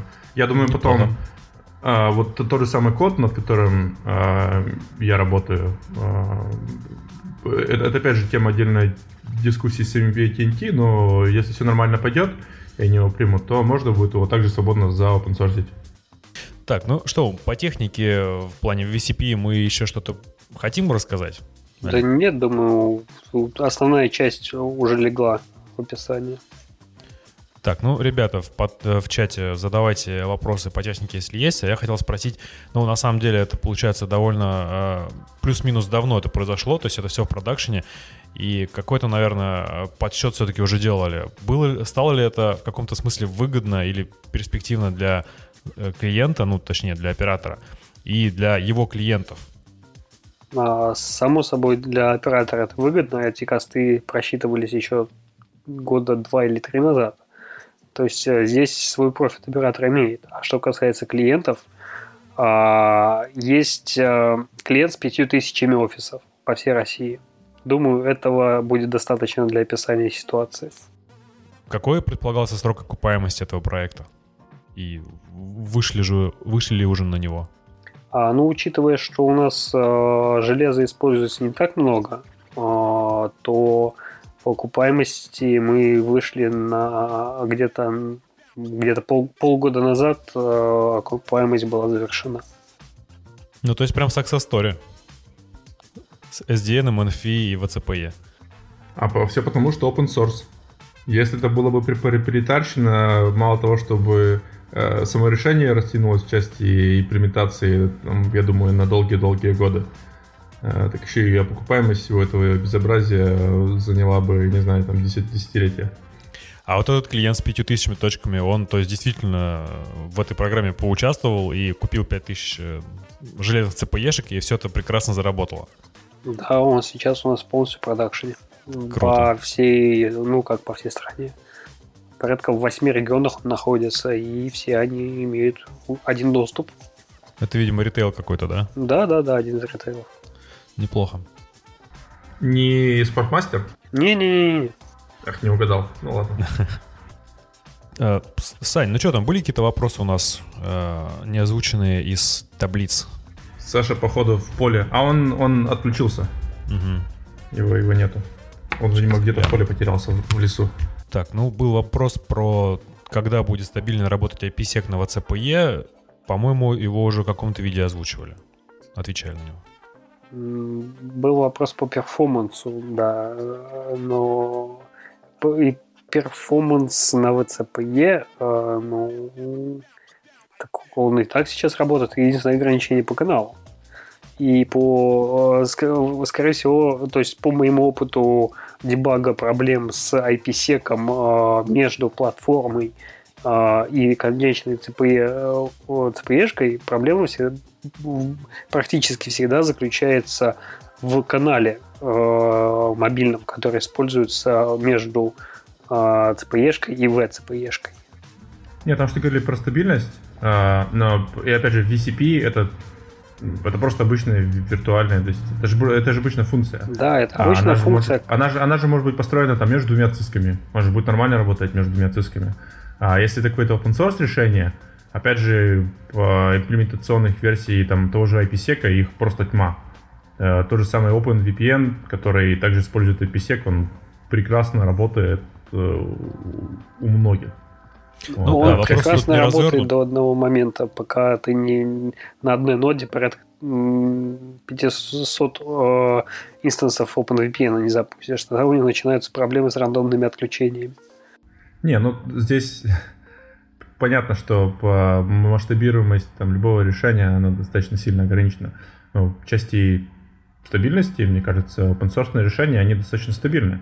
То есть понятно, что везде есть баги, но есть же стейбл-релизы, которые работают, если не нужны какие-то там супер новомодные фичи, хотя не знаю, что такого писяки можно придумать, то есть стабильные версии, и они работают вполне себе прекрасно не первый год по всему миру. То есть, коллеги, если есть проблема с IPsec-ным соединением, которое работает нестабильно, значит, процессор не успевает обрабатывать хеширование ключиков. Если он это не успевает делать, значит, нужно процессор менять на более производительный. Можно просто, если это VCP, можно просто добавить, да? Да. Больше ядер. Вот в этом сила виртуализации. Но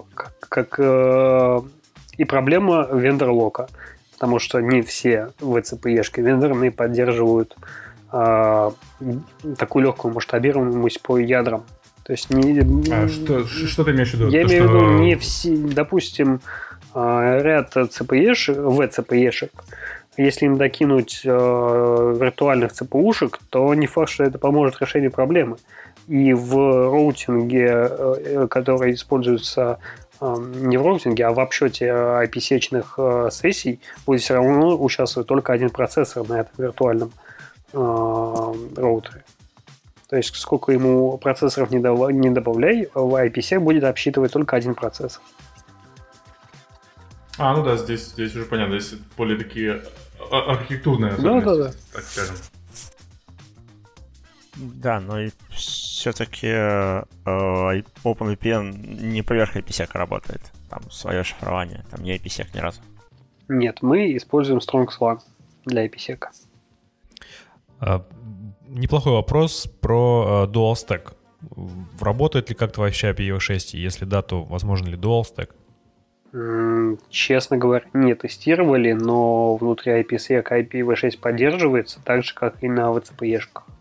Начнутся проблемы с выходом в интернет с IPv6 адресом, но тут уже в зависимости от провайдера. Угу. А почему? Какие проблемы? Там, если он IPv6 дадут, а адрес, в чем проблема выпустить в интернет? Проблема, во-первых, с LTE-шными модемами, которые могут использоваться на ЦПЕшке. Они могут не транслировать это корректно. Так там же используются, они же внутри туннеля прокидывают все эти IP-адреса IPv6. Ну, если вопрос стоит в том, чтобы IPv6 внутри клиента поднять, то да, здесь вопрос отпадает. И работать оно должно. Здесь мы не говорим, я думаю, смысла говорить про dual stack там внутри самого решения нету, потому что к конечному пользователю, по сути, точнее, не конечному пользователю, а самому сервис-провайдеру основная миссия — организовать dual stack для пользователя, для того, чтобы он все мог как засанить как IP v4 адрес, так и IPv6. А уж там, как оно внутри организовано, это совершенно другая история. В тех же самых сервис-провайдерах весь трафик в ядре через MPLS метки крутится идет через IPv4. То есть, не знаю, может там кто-то придумал LDP для 6-й версии, вот, но я, честно говоря, давно не занимался технологиями в бэкбоне сервис-провайдеров, но тоже там LDP v6, по-моему, его не было. То есть, там был какой-то драфт, Вот, но я больше чем уверен, что до сих пор очень многие внутри самой сети, а то есть там транспорт или там менеджмент, какие-то вещи, они используют IPv4, потому что там IPv6, он и не нужен, и там возникают различные проблемы в части внедрения. Я помню, когда мы в том же самом CenturyLink внедряли там OpenStack, там с Ceph, со всеми этими новомодными технологиями, и у босса был бзик прямо по фазе, чтобы вот нужно везде IPv6, вот прям везде. И это должны быть и как для конечных устройств, так и внутри самой инфраструктуры. Мы пытались ему донести, что друг дорогой, в принципе, это не нужно, это создаст только больше проблем. Но, менеджеры, они работают немножко в других категориях, и оперируют другими цифрами и терминами. Поэтому пришлось все внедрять на dual-стеке. И это... Там были решения, которые пришлось внедрять руками, то есть там дописывать, доделывать. Поэтому я думаю, что здесь имели в виду dual stack для конечных пользователей. Для внешних пользователей, да, у нас это не проработано. То есть нет для внешних пользователей, для конечных пользователей у них нет... То есть все сервисы представляются только по IPv4? Да. Как же так? Такая беда на текущий момент. Как же обходить блокировки Телеграма теперь? Использовать третий VPN поверх всех VPN. Коллеги, последний, наверное, хотя и холиварный вопрос. Вообще сетевой мир сейчас, можно сказать, разделился на два лагеря. Первый говорит, что за SDN, NFV, SD-WAN и всем таким с этим связанным будущее. Второй лагерь говорит, что это полностью булшит, и вендоры просто пытаются там нажиться на глупых операторах и дата-центрах. Ваша точка зрения?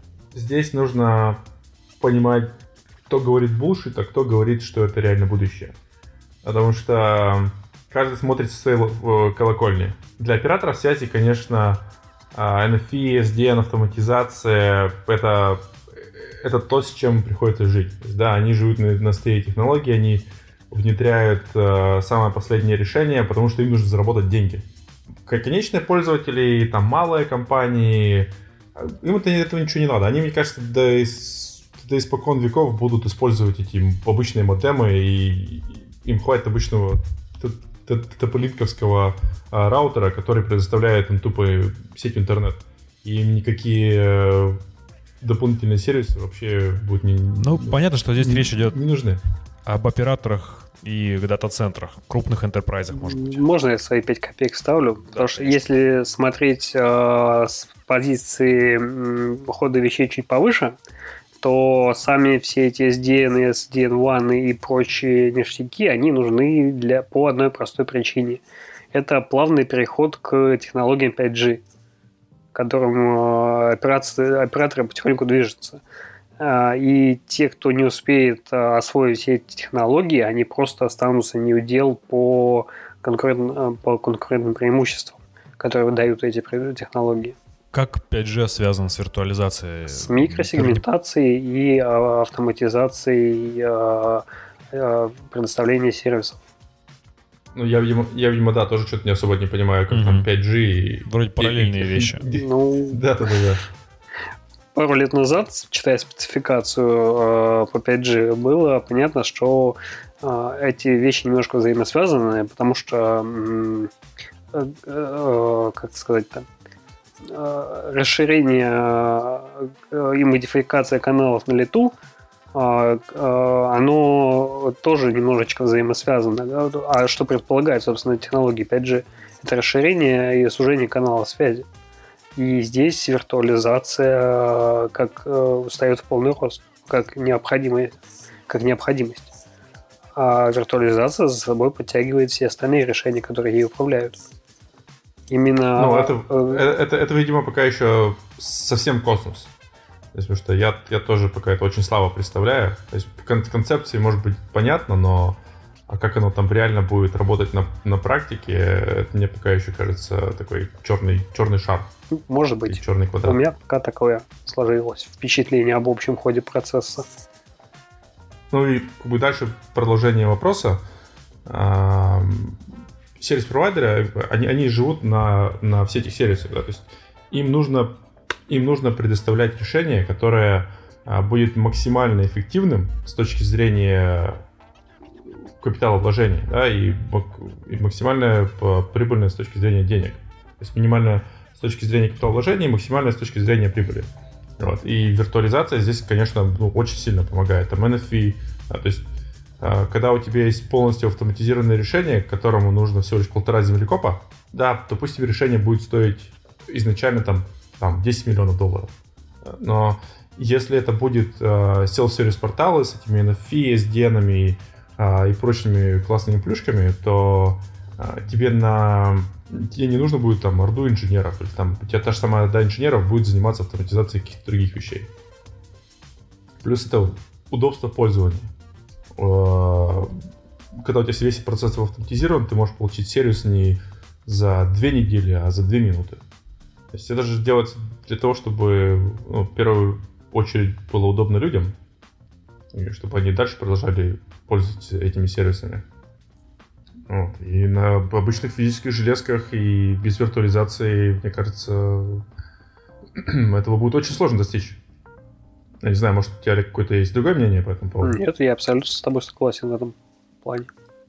Ну, тогда вот на этой мажорной ноте предлагаю с подкастом завязывать, потому что вопросов больше новых не прилетело, по-моему. Еще раз проверю. По-моему, да. Поэтому, если что-то хотите сказать, самое время. Я скажу, ребята, херачьте и учите open source. Да, всем open source. Ну и Python. И, конечно, Python. Почему не Go? Go. Не знаю, потому что я еще, видимо, до него не дошел. Когда дойду до Go, скажу Go. Ладно, ребят, спасибо вам за участие. Было интересно послушать про такой проект, тем более в России, тем более первый, насколько я понимаю, и первый успешный. Да, это действительно так. Один из первых проектов, который реально вышел в продакшн. Ну и было интересно поговорить с разработчиком. Все, всем спасибо, всем пока. Спасибо, до свидания. Да. Счастливо, ребят, пока.